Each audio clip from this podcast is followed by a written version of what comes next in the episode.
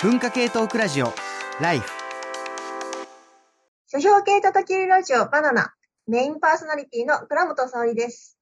2021年4月25日放送の新東京論東京イメージの現在の生放送と外伝を終えた後の今回のバナナのテーマは東京で生きるための、生きる時間を感じるための小説3冊です。で、まず1冊目。じゃん。山内まりこさんのあの子は貴族。集英社文庫から出ています。これは、ちょうど現在映画化されて話題になっているので、ご存知の方も多いかもしれませんが、東京生まれ、渋谷区小東で育ったし箱入り娘と、必死に受験勉強をしたものの、経済的な理由から大学をドロップアウトしてしまった上京組の女性、対照的な二人の女性のそれぞれの焦りや困難を描きながら、東京で生きるということの手触りを凄まじい解像度で作品に落とし込んだものです。山内まりこさんは、人がどんな視界、どんな視野で世界を見ているのかということを書くのが非常にうまい作家さんで、それこそ東京というものが、ど、それぞれの世界の中でどんな文脈で、どんなき、どんな風に記号化されているのかっていうことが手に取るようにわかるんですね。で、こちら映画化されて現在まさに公開中なんです。で、そちらの方も非常に評価が高いんですが、原作は2016年に書かれたものなんですね。で、映画の方は、映画の方は現在地を書いてるんですが、当時よりは、当時よりも今はもっとハードな状況に置かれているっていうことが映画を見るとよりわかるようになる。読んで映画を見ると、その延長線上にある風景っていうのが、どういうふうな経緯を経てハードになっているのかっていうのが非常によくわかるようになっています。で、ここで、この山内まりこさんのこの小説、ちょうど文化化されていて、解説がついているんですが、天宮真美さんが解説を書いてるんですよ。で、天宮真美さんって実は、東京を生きるという意向となってしまったエッセイが発表されていて、この東京を生きるが本当にもう、あの、一章を読むごとにズーンって心の全細胞が、こう、なんというか、共感の悲鳴を上げるような、そういうものすごいもう響き渡るエッセイなんですね。で、こう、天宮さんって上の世代から規定されてしまったこう社会的な役割とか、それこそ他者からの視線といったものを、内面化してしまう人々の、そういう気持ちに対して、こう、言葉で真剣に立ち向かっていって、なんとか答えは、言葉を当てがって皆さんに共感して、こう、ある種、こう、真剣に立ち向かうことで癒しを与えるような書き手さんだったんですけれども、こう東京を生きると、このあの子は貴族のこの文庫化の方を合わせて読むと、もう映画の世界がより解像度の高い状態で、あの、作品世界が味わえると思います。で、もし今その東京で生きることの生きづらさみたいなものが、より明確に言葉にされているとしたら、こう、天宮真美さんのような人たちの礎が、あの、礎があったから、こう、彼女たちの足跡があったからこそ、こう今の、えー、と私たちの生きる言葉みたいなものが、よりくっきりとこう見えやすくなっているということをぜひ忘れないでいただきたいです。では、2作目。じゃん。吉田敦弘さんのおやすみ東京です。これは、えっ、ー、と、角川春樹事務所、春樹文庫に今、文庫化されていますね。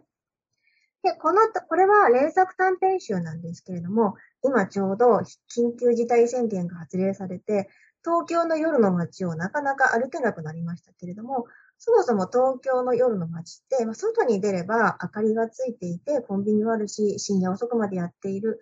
お店もあるし、タクシーも、まあ、待っていればいつかは通ることもあるという、こう、外に出ればなんとかなってしまうような、ある種の気楽な風通しの良さみたいなものがあったと思うんですけれども、緊急事態宣言があって、もう一年、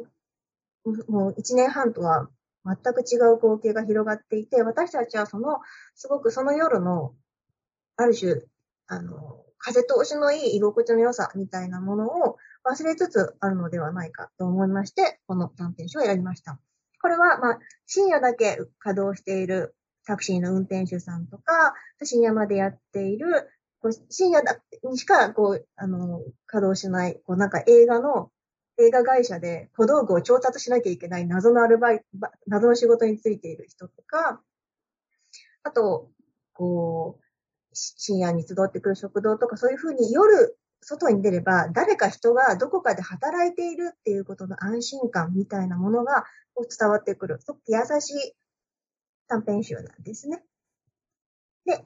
これを読むと、こう、今のコロナ禍の閉塞感みたいなものがふっと和らぐのではないかということで、この東京の持っていた、えっ、ー、と、一つのいいところの一つとして、ちょっと味わえたらいいなと思って選びました。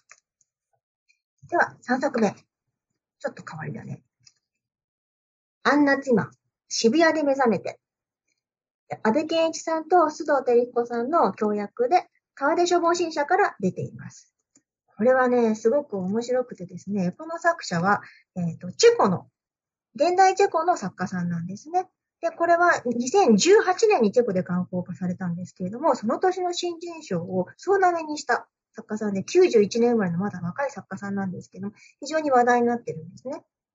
どんな話かというと、もうこの主人公は日本文学オタク。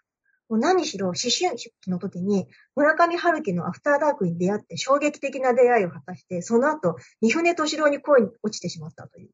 もう、ザ・日本文学、日本文化オタクの女の子が主人公なんですけれども、で、この日本への、異国への強烈な憧れに振り回されて、こう、渋谷とチェコ、こう、二つの土地でいろんな出会いをしながら、こう、振り回されながら、自分の憧れに振り回されながらも成長していくという小説になっています。チェコ文学というと、どうしても、こう、やっぱり政治と歴史の背景を背負った重苦しい文学のイメージがあったかもしれないんですけど、非常にポップで、疾走感のある、こう、2000、2000年以降の日本のイメージというものが海外でどのように、それこそ日本という記号がどのように享受されているのかというのも非常によくわかる。面白い、カラフルな本なので、ぜひこの本を読んでいただければいいなと思います。じゃあ、えー、3冊は、今日紹介した3冊は、山内まりこさんのあの子は貴族。そして、吉田敦弘さんのおやすみ東京。そして、アンナチマさんの渋谷で目覚めて。これに、間宮真美さんの東京生きるを絡めてご紹介しました。書評系叩きラジオバナナ。お相手は倉本沙織でした。また次回お会いしましょう。